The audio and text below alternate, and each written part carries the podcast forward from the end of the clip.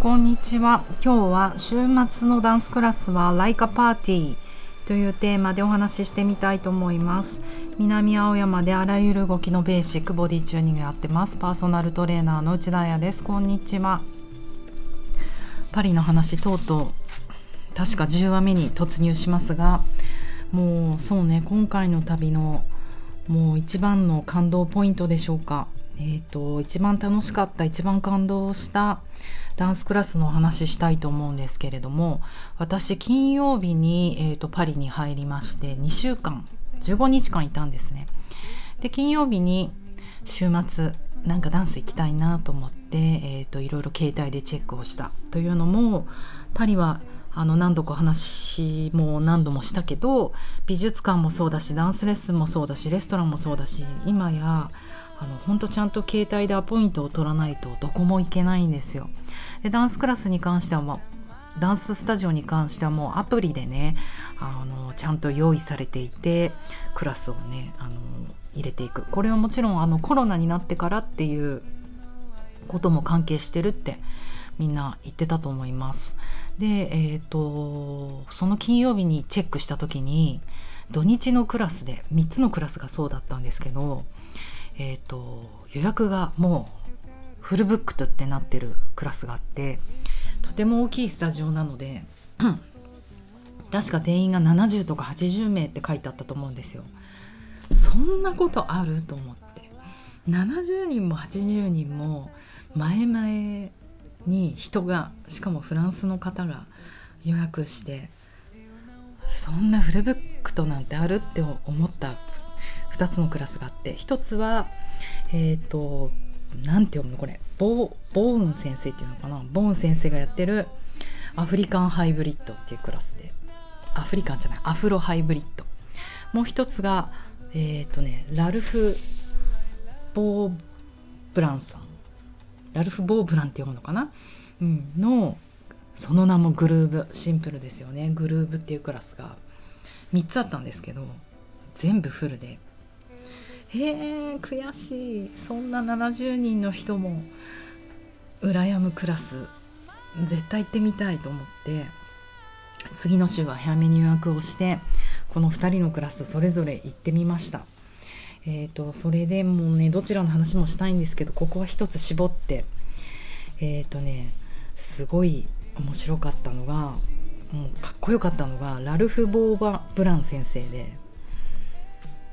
うん、なんだろう。もうグルーブってある意味なんかずるいなって言葉じゃないですか。グルーブグルービー。ハウスでもソウルでもロックでもアフロでも何でも。なんかグルービーだね。グルーブだね。グルーブあるねとか言うと何でもすいなんか済んじゃいそうな言葉なんですけど本当にね彼のグルーブをグルーブと思いたい。きっとあの黒人の方で体もね結構大きくてしっかりしてらっしゃって。豊かなんですよ。うん、あのアフロダンスとかレゲエダンスとかそういうものがルーツにある方だと思うんですけどジャズダンスっぽい振りもちゃんと入ってくるんですよ。まあ、それこそあのしなやかに踊れるで今回彼がずっとずっとこの日曜日のクラスというのはそうそうそもそもね土日のクラスって考えられてて平日のクラスとまた来るメンバーが変わるんだと思うんですね平日はやっぱりそこそこダンス歴が長いとかダンスやってる人たちが集まってくるんですけど土日ってもう久々に踊るみたいなあと初心者の人とかもガンガン入ってくる。それでいての70だと思うんですよ。そりゃそうですよね。みんな平日は仕事で忙しく学校で忙しくて踊れない。土日体動かしたいみたいな。となると本当にあのーただね小難しい振りをやるだけでも初心者ついてこれないじゃないですか。でもかといってあのフィットネスみたいなねあのなんだっけああいうワークアウトみたいなもの、うん、エアロビクスみたいのじゃ上手い人たちつまんないですよねそこをもう両方をうならせるなんかそのそれがグルーブだなと思っていて本当うんあの老若男女あの子供もいました子供から結構な大人まで。うん。そしてもちろんうん、なんか肌の色で言っていいのか分かんないけど黒人の人も白人の人もいろんな言葉の人も。そうね今回びっくりしたけど日本人の人に一人も会わなかったんですよずっとダンススタジオで。でアジア人もいないなと思ってたけどうん、なんか中国系の男の子が1人いたかな、うん、でもフランス在住かもしれない、うん、もう人種はバラバラですね。そういうポルトガルっぽい人もいたりスペインっぽい人もいたり英語話してる人もいたり。でプラスあの何、ー、て言うんですか？本当に今 not he not she just me の時代じゃないですか、うん、ジェンダーレスというかノンバイナリーの代名詞であるこうデイって言われる人たちもきっといたなと思うんですよね、うん、だから本当に生まれた瞬間からの性役割を、誰も強制されたい。ってかもう何でもいいじゃんみたいな感じなんですよ。だからこのラルフ先生がこうしなやかにジャズダンスっぽく踊る。しかも、えー、と今回のダンスはずっとビヨンセを極めていたみたいで、うん、あのルネサンスっていうアルバムをねビヨンセが出したんですけどいつ？半年ぐらい前に。多分それから一曲一曲それをこだわってやってるんじゃないかな。だいたい3週間にわたって1曲完成させるみたいな感じであの作ってるようでもうみんな多分ね毎週毎週その48なりを練習してくるんですよね。だから私が参加した時は、うん、ちょ3週目だったら嫌だなと思うけどまんまと3週目とかで途中からねダンス参加するっていう形になるんですけれどももうそれでも全然楽しいやっぱり70人の人たちが一つの場所であのみんなで一つのものに向かって目指していくってこんなピースな場ってないともう何て言うのかなそのエナジーにやられてしまってもちろん先生が発するエナジーもあるけど踊ってる人たちの一緒にものを作ってる人たちのエナジーですよね。それこそ本当あのバイ二元論バ、うん、何？ノンバイナリーどころか boundary がない、うん、みんな一丸となって頑張って作っていくぞっていう感じなんですよ。例えばだけど私はどの辺にいたかというと真ん中の前の方にいたんですね。真ん中の前の方ってわけわかんないけど70人もいると先生の姿がほぼ見えないんですよ後ろにいると。だから振り写しの時も先生が初めはあのまあ杖となりね前で踊るとじゃあ前の半分座ってって言われて今度後ろの半分が見えるようにする。前の半分の人はこう床に座って動かないでね振りを復習しなきゃいけないからそれもねなかなかな苦痛なんですけどね。だからずっと後ろにいる方がずっと動いてられるから楽だけど何せ見えない。先生が見えないとどうするかというともうなるべく前の人たちを信じてもう伝言ゲームなんですよ振りを。想像して踊るというか前の人の振りを見て踊るしかない。そんな状況の中私の前には仲良し3人組みたいな若い子たちがいて男の子が真ん中にいて女の子2人だったんですね。でうん、まあ白人の男の子だったんだけど男の子は女の子に連れられてきちゃったみたいな感じのビギナーさんでもうねずっとおしゃべりをしている。多分恥ずかしいんだと思う。照れ隠し。ダンスあんまりうまくないの。照れ隠し。私の中の印象としてはスタンドバイミーのコリー・フェルドマンみたいな感じでちょっと数年っぽいんですよね。ずっとずっとおしゃべりしてる。うんちく垂れてる。ででもあの振り写しになった時に右も左も間違えちゃうんですよ。なんで逆から動くのって思うんだけど右も左も間違えちゃうような初心者さんで正直言って私もちって思う。なぜなら先生が見えないから前の人が頼りだから。なんかその子がぴょこぴょこ逆に動くと私も逆動いちゃそう動いちゃいそうな気がしてうわここ失敗したななんて思っていた。そしてどんどんクラスが進んでいくんですけどもう私がもしね先生だったら70人も人がいたら目標をハッピーだけにする楽しく踊れればそれでいいじゃんみたいになって前の人たちがそこそこ踊れてたらいいかなぐらいになると思うんですけど驚いたことはこのラルフ先生は見逃さないんですよ。だからその私の目の前の男の子が右左って間違えちゃうのを「ノンノンノン」って言って止める「違うよ違うよ」で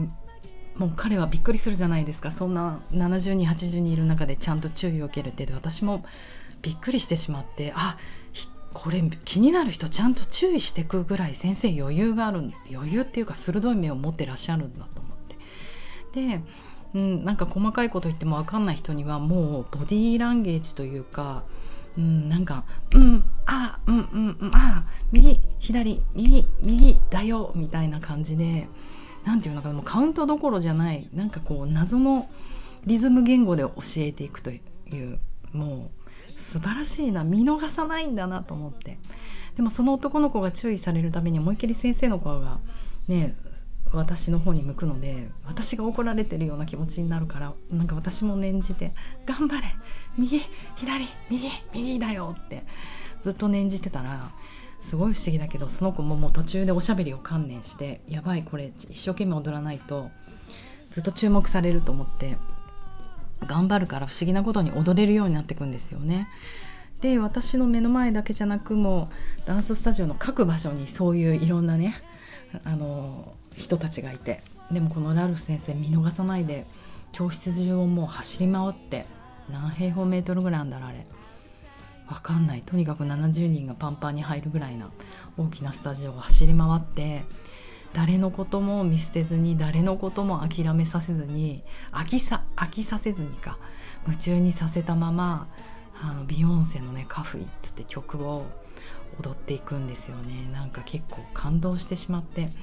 である程度振り移したら今度いろんな人たちと踊らせる。前後に分けてみたり左右に分けてみたり例えばじゃあなんかこう性別的に生まれた瞬間の性別男子の人で踊ってっていうと男の子、うん、やっぱり結構いて3分の1ぐらいいたのかな？3分の14分の1ぐらい。ででもやっぱりあのちょっとそういう何て言うのフェミニンな男の子が多くって振り付けもあのちょっとこうやっぱりジャズダンスっぽいものが入ってくるのでであの踊ってくんだけどもそのまあ「he」でも「she」でもない「もうデイ」って呼んどく彼らのもうノリノリの振りがすごいこう心を打たされてあのなて言うんですかこうピヨンあの方向をくるって変える時もちょっと首をしならせるまるで何て言うの玉三郎みたいにこう切るまあまあちょっとゲイの人が体を見せるみたいな美しいターンとかあるじゃないですか。なんかえその手の感じとか振り付け入ってないけどみたいなものをちょいちょいどんどん入れてって本当に輝いてるんですよね。でそのジェンダレスだし人種もだし年齢もだしプラスもう本当に体の形も関係ない痩せてようが太ってようが筋肉マッチョであろうがあの全然何？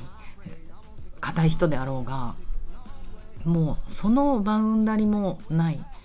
うんなんか本当に人って見た目なんてどうでもいいんだなっていうピースがそこにあって。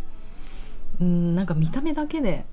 何にも判断もうできない世の中なんだなっていうことをすごい感じてしまったんですよね。だから本当いろんな認めの人がしかもやっぱり感動してしまうのはその自分の中からのオウンライツを持っている。